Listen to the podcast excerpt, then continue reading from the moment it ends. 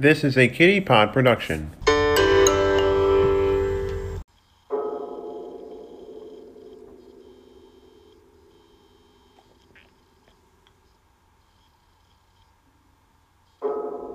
Welcome to CR Crime, the only podcast that deals with stories about true crime from New York's capital region. I'm your host, Jason Bullitt. This week, we mark the end of our series on serial killer turned burglar Gary Evans by covering his murders, robberies, manhunt, and watery demise in the Hudson River back in August of 1998. But first, a bit of housekeeping up top. After this week, we will take the next week off for the Labor Day weekend here in the States. And not only that, every episode from September 10th onward will be every two weeks. That way, we don't run out of material and can keep the podcast going longer. Now, with all that out of the way, let's wrap up our look at Gary Evans. When last we left Gary Evans, he had been laying low since his unsuccessful attempt at winning back an ex girlfriend named Stacy after a trip out west to California. But you can't keep a good criminal down, and Evans would resume the upstate New York murder robbery tour after almost two years off the road. This time it was a solo act, especially with former partners Michael Falco and Damian Cuomo having since gone to the hereafter by Evans's hand. In October 1991, Evans made a stop at Little Falls, a city in Herkimer County, to case another job. This time, he spent two weeks on top of a building's roof with a coin and jewelry shop on the first floor. The owner of said shop was Gregory Jobin. On October 17th, Evans walked into the shop asking Jobin to appraise a piece of jewelry. While doing so, Evans whipped out a 22 caliber pistol, not the Ruger from 2 years earlier according to Radford University, and shot Jobin 36 in the back of the head 3 times. Not wanting a repeat of the Watertown robbery, Evans carried a pillowcase to catch the spent cartridge shells. However, he had forgotten other objects where he had spent the previous fortnight staking out the building. Evans gathered those objects, along with $60,000 worth of goods, and fled, leaving Jobin dead in the store. I'm not sure if that's how you pronounce his last name, but we're going with it. Needless to say, the otherwise quiet Little Falls and Herkimer County communities, the latter of which being sparsely populated, were left in shock and outrage over the murder.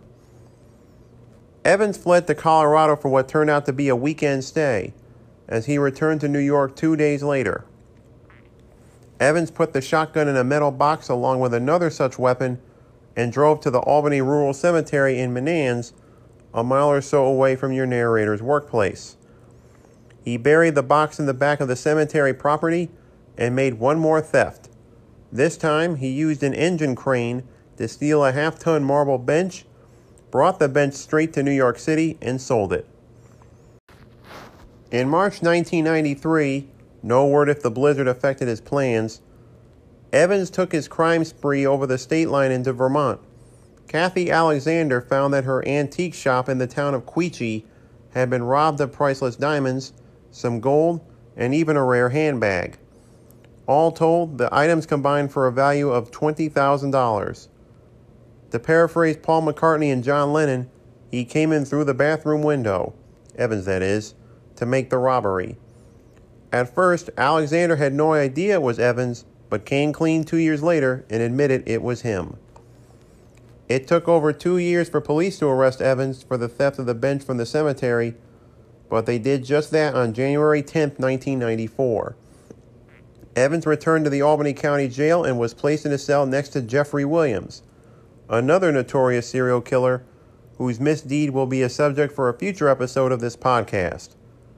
Jim Horton and another investigator used Evans to try and extract information from Williams about how he murdered his girlfriend. The following month, Evans was released, though both the police and Horton were still unaware that Evans had racked his murder count up to four. Falco, Cuomo, Douglas Berry, and now Jobin. Despite that lapse, the prosecution was hoping that Evans would keep his nose clean so he could testify and help build their case against Williams at his trial. Whatever hopes they had were dashed on March 20, 1994, when Evans broke into the closed Norman Williams Library in Woodstock, Vermont, and stole a copy of John James Audubon's book, Birds of America. Unbeknownst to Evans, there was a federal judge on the library's board of trustees at the time. Several months later, Evans turned himself in for theft of the book, which he returned to get his sentence down to 27 months in prison from the mandated 25 years to life sentence, even though he tried to sell the book to a federal prison inmate. Evans formally received that sentence a year later on June 9, 1995. He was released after only 363 days on June 6, 1996. The book Evans stole never made it back to the library, so far as your narrator knows. It was sold at auction in 2002 for $300,000, more than enough to cover the late fees. As the year 1997 began, Evans added the third state of the capital region's tri state area to his robbery list when he burgled an antique shop at the Jenifer House Commons, an outlet center in Great Barrington, Massachusetts, of $80,000 worth of merchandise. When the year reached its halfway point, he sold the jewelry in Albany. Police sussed out that it was among the same goods that were stolen in the Berkshires. Evans later set fire to the antique shop, burning it to the ground.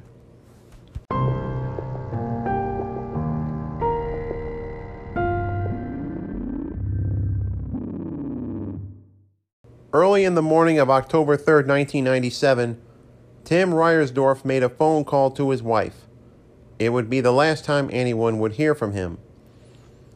Later that day, he was helping Evans clear out a shed holding their ill gotten gains at the Spare Room 2 storage facility in Latham when he met the same fate as Falco and Cuomo before him.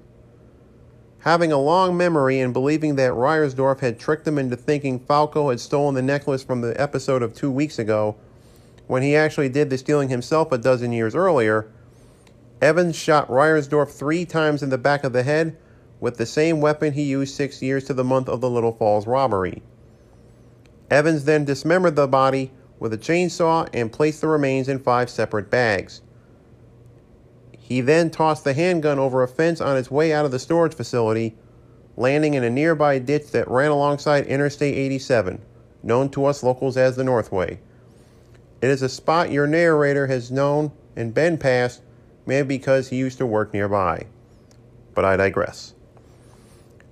Evans tossed the chainsaw into the Hudson River, foreshadowing perhaps, and buried Ryersdorf's body, or what was left of it, on a steep hillside in the town of Brunswick, or so was his rationale. It was then that Evans jumped his probation. The chainsaw was never recovered, nor was it found, and for seven months, the same could be said of Evans. This triggered a nationwide manhunt. The day after the murder, Evans assumed the alias of Lou Murray, or simply Lou, and called Lisa Morris, Cuomo's girlfriend from the last episode of this podcast, asking about Ryersdorf's whereabouts. Lisa had no response, and Evans claimed he was a work friend of Ryersdorf's returning a call. The day after that, Evans slash Murray called again, this time saying that Ryersdorf might be gone like Falco. On May 27, 1998, police ended the manhunt and arrested Evans without incident in St. Johnsbury, Vermont. At the time of his arrest, Evans had adopted the life of a survivalist by living in a tent outside of town.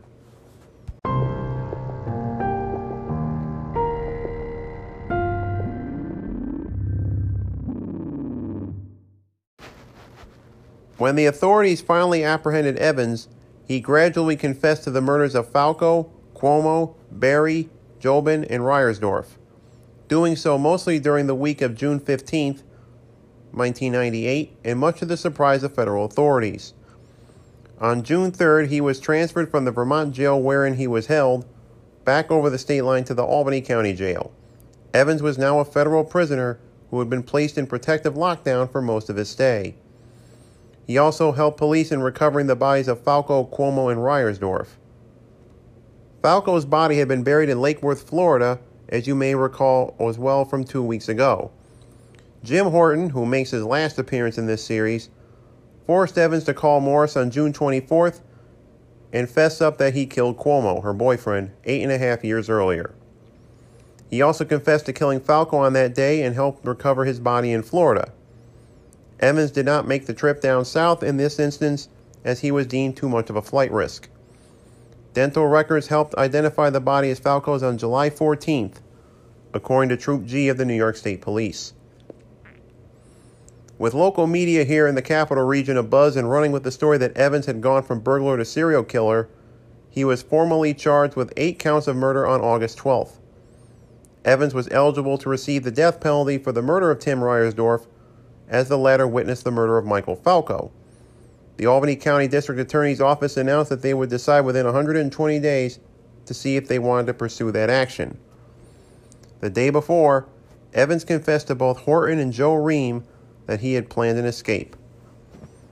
On the fateful morning of August 14, 1998, Evans was being transported from the Albany County Jail, where he had a parole hearing, to the Rensselaer County Jail in Troy. The previous day, Evans was arraigned on an additional count of murder in Little Falls for the murder of Jobin in 1991. Little did the officers involved know that Evans had smuggled two sets of handcuff keys up his left nasal passage prior to his transport, and furthermore, he had loosened his hands free while in the police van. The van had just gotten onto the Troy Menands Bridge, which carries Route 378 over the Hudson River, when Evans broke free by kicking out a passenger side window. Evans ran to the center of the bridge, all the while surrounded by four U.S. Marshals, taking off his handcuffs and giving a middle finger gesture with his right hand to the authorities before jumping into the river 62 feet to his death. An autopsy revealed that Evans had keys from both the U.S. Marshals Service and the Troy Police Department shoved up his nose. A razor blade on the other side, another razor blade, and a paperclip taped to his ankle. But of greater importance was a suicide note that he left behind prior to his fatal jump. Horton received a note saying that Evans would live a miserable life and not be able to see his then girlfriend, Doris Sheehan. The note ended with two words which summed up Evans's attitude towards society and probably the universe itself I win.